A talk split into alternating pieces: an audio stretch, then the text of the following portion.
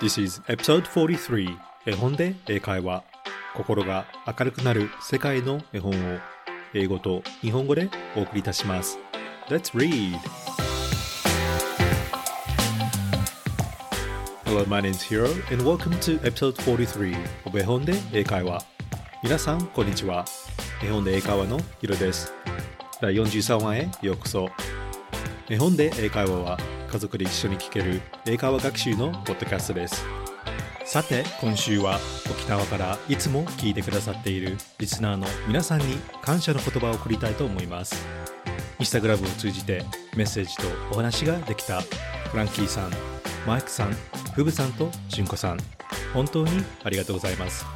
お話ができてとても嬉しかったです。実はフランキーさんとマイクさんはお友達になれまして彼らは沖縄で琉球ゴリラというポッドキャストをなさっています。英語と日本語で沖縄のことや彼らが経験したことなどつい笑ってしまう面白いちょっぴり大人向けのポッドキャストです。大人のリスナーの皆さん Please check out 琉球ゴリラ Podcast これからもたくさんの出会いを大切にしたいと思います。そして沖縄といえば綺麗な海。そんな今日ご紹介する絵本はリスナーの千里さんが以前リクエストしてくださった日本でも有名なレオ・レオニさん作の睡眠小さな賢い魚のお話を改めてクイズを含めてお伝えしたいと思います。出版社のペングイン・ランダム・ハウスさんから許可をいただきました。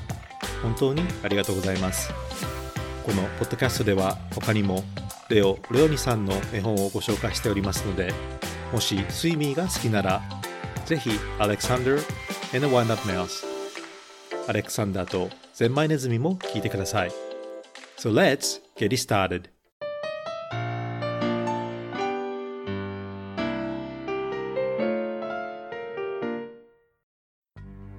スイミースイミ小さな賢い魚の話 by Leo Leone レオ レオに作 With permission of reproduction by Penguin Random House A happy school of little fish lived in a corner of the sea somewhere 海の果てのどこかに小さな魚たちが楽しく暮らしていました They were all red みんな赤い魚たちでした Only one of them was as black as a mussel shell でもその中にムール貝みたいに真っ黒な魚が一匹いました He swam faster than his brothers and sisters 彼は泳ぐのが兄弟たちの誰よりも早かったのです His name was Swimmy 彼の名前は Swimmy でした One bad day ある良くない日に A tuna fish swift すばしっこく fierce 凶暴で and very hungry とてもお腹を空かしたマグロが came darting through the waves 波を抜けて突っ込んできました In one gulp he swallowed all the little red fish 小さな赤い魚たちは一口で飲み込まれてしまいました Only Swimmy escaped 逃げられたのはスイミーだけでした He swam away in a deep, wet world スイミーは深い海の底へ逃げました He was scared 彼は怖くて lonely 寂しくて and very sad とても悲しかったのです But the sea was full of wonderful creatures でも海にはたくさんの素晴らしい生き物たちがいました And as he swam from marble to marble Swimmy was happy again 驚くたくさんのことを見るたびにスイミーは元気を取り戻しました He saw a Medusa made of rainbow jelly 彼は虹色のジェリーのような怪物のメデューサを見たり、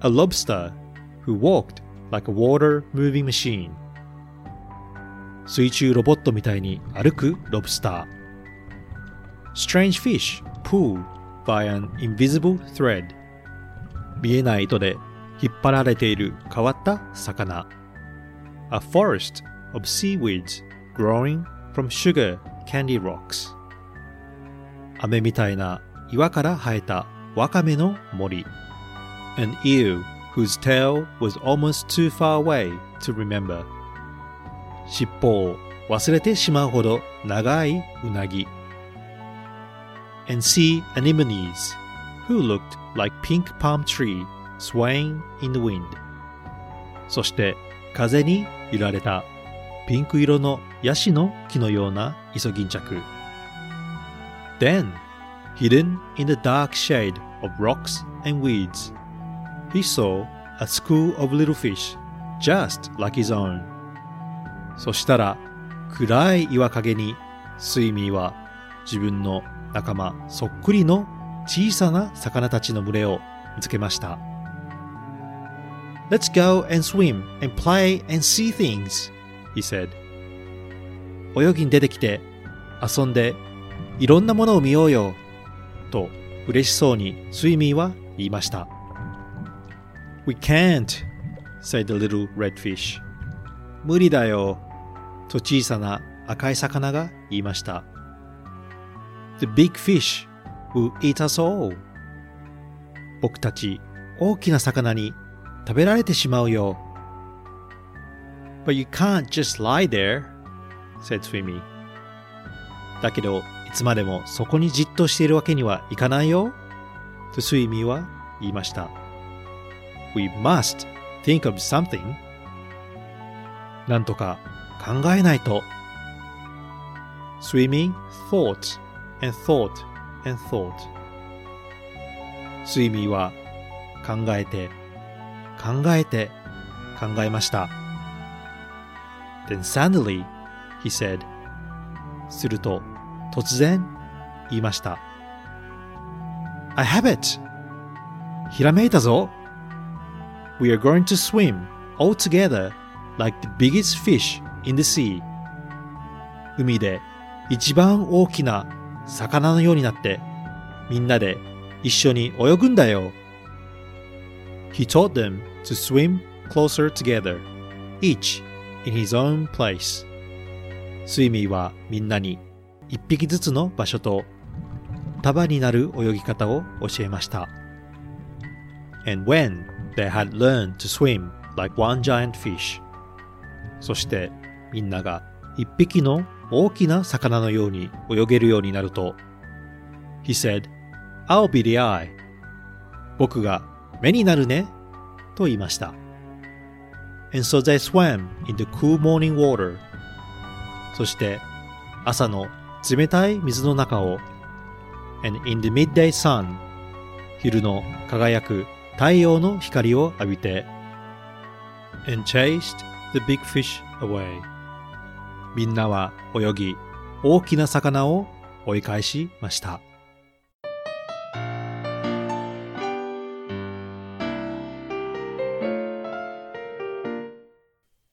I hope you enjoy listening to this story. スイミー。スイミー、小さな賢い魚の話、いかがでしたでしょうか ?Now, I'm going to ask you three questions about the story. それでは皆さんに、この物語について3つのクイズをしたいと思います。Let's think and answer it together. 一緒に考えて答えてみましょう。Question number one 第1問 What color was Swimmy? スイミーは何色の魚だったでしょう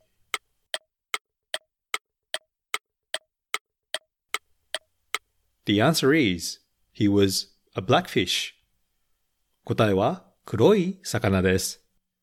英語には色に関するフレーズがいろいろあるの皆さん知っていますか例えば catch red-handed どういう意味か皆さんわかりますか？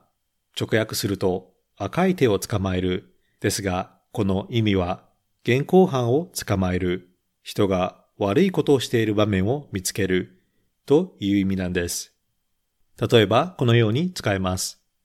He was caught red-handed.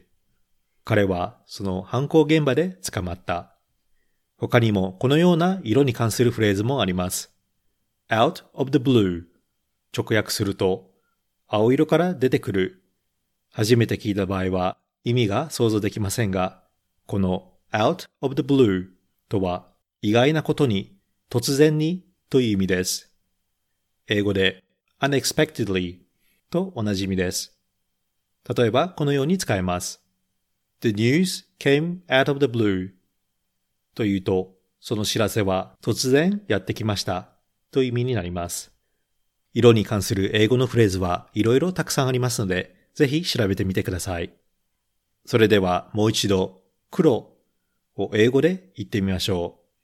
black 絵本に出てきたフレーズは Only one of them was as black as a mussel shell でもその中にムール貝みたいに真っ黒な魚が一匹いました。Question number two 第2問 What kind of fish ate Swimy's family? スイミーの家族を食べたのはどんな魚だったでしょう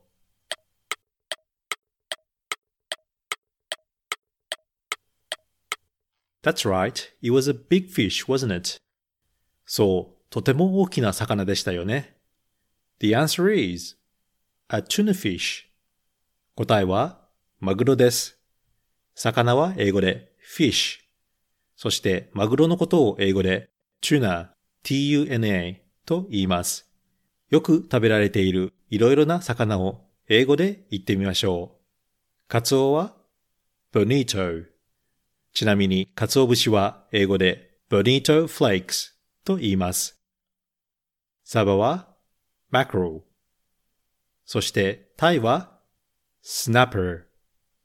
最後にブリは英語で yellow tail。黄色い尻尾って言うんですよね。それではもう一度マグロを英語で言ってみましょう。tuna。絵本に出てきたフレーズは One bad day, a tuna fish, swift, fierce, and very hungry came darting through the waves. ある良くない日に、すばしこく、凶暴で、とてもお腹をすかしたマグロが、波を抜けて突っ込んできました。Question number three 第3問 How did Swimmy and his friends chase the big fish away? スイミーと仲間たちはどのようにして大きな魚を追い払ったでしょう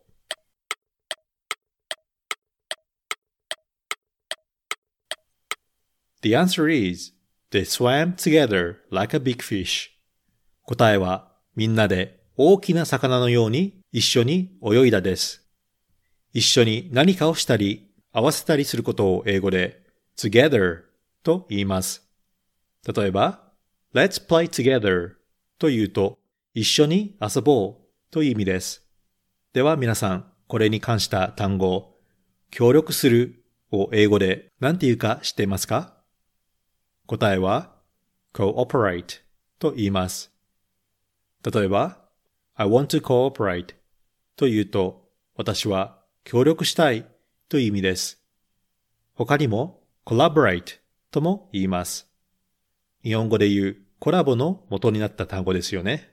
collaborate の方がパートナーシップの漢字が含まれているので、お仕事などでは collaborate の方がよく使われていると思います。それではもう一度、一緒にするを英語で言ってみましょう。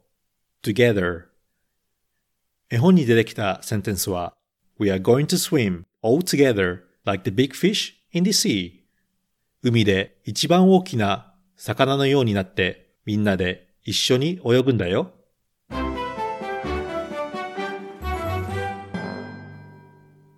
How many did you get it right? 何問わかりましたか You can always listen to the story again if you have missed it.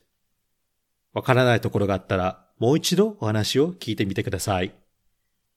Now, let's talk about what we thought about the story それでは、この物語についてお話をしましょう。Today, I'd like to take a little different approach by sharing my thoughts on this book in Japanese, especially for adults.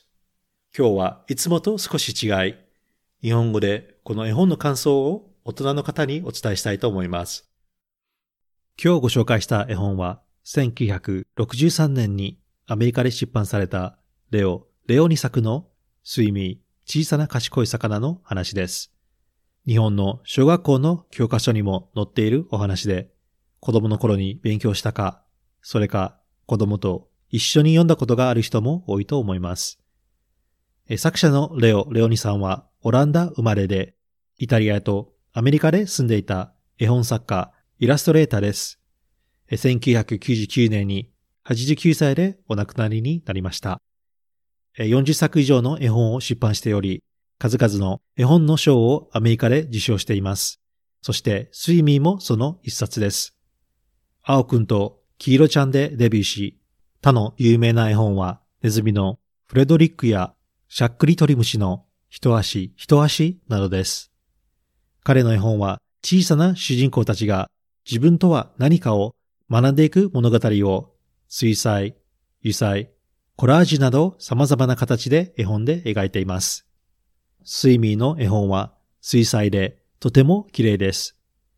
絵がどこか昔ながらの日本の絵本のスタイルに似ているような感じがしました。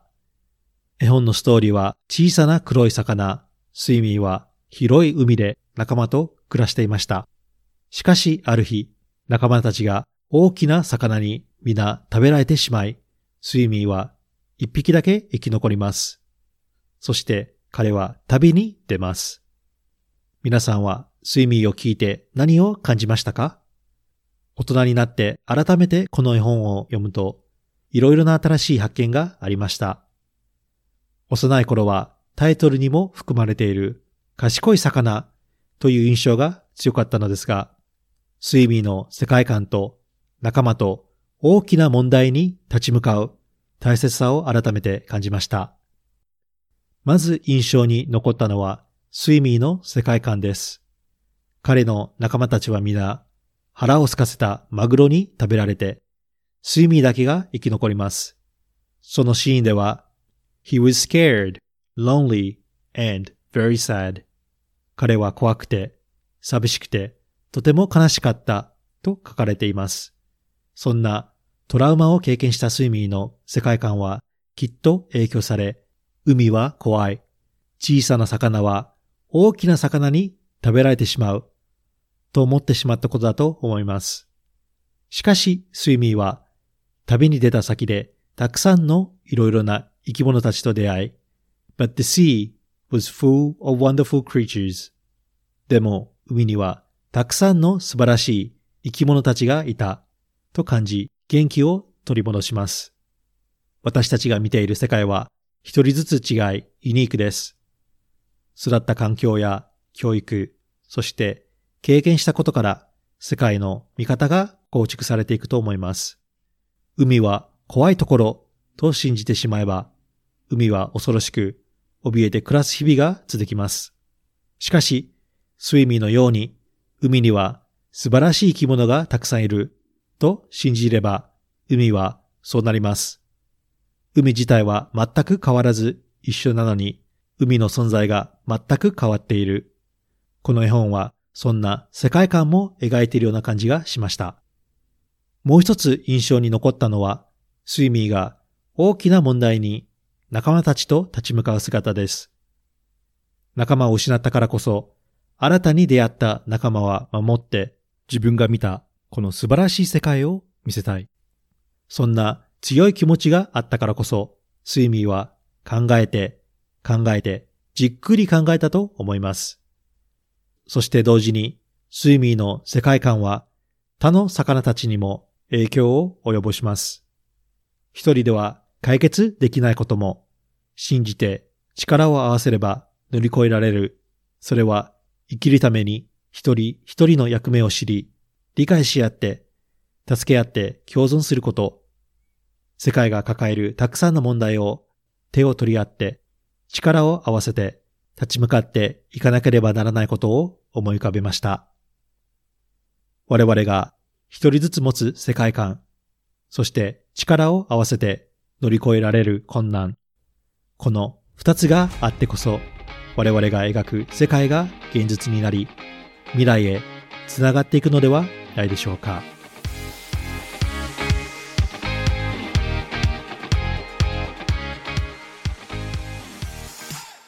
Alright guys, I hope you enjoy listening to the story. スイミー。スイミー、小さな賢い魚の話、いかがでしたでしょうか？聞きたい物語、コメントなどがあれば、ぜひインスタグラムでお願いいたします。これからも世界の絵本を英語と日本語でお伝えしますので、Apple Podcast、Amazon Music、または Spotify でフォローをお願いいたします。心が明るくなる英語が楽しくなるポッドキャストを目指して頑張っていきます。これからも応援お願いいたします。Thank you for listening, and I hope to see you at the next episode. Bye!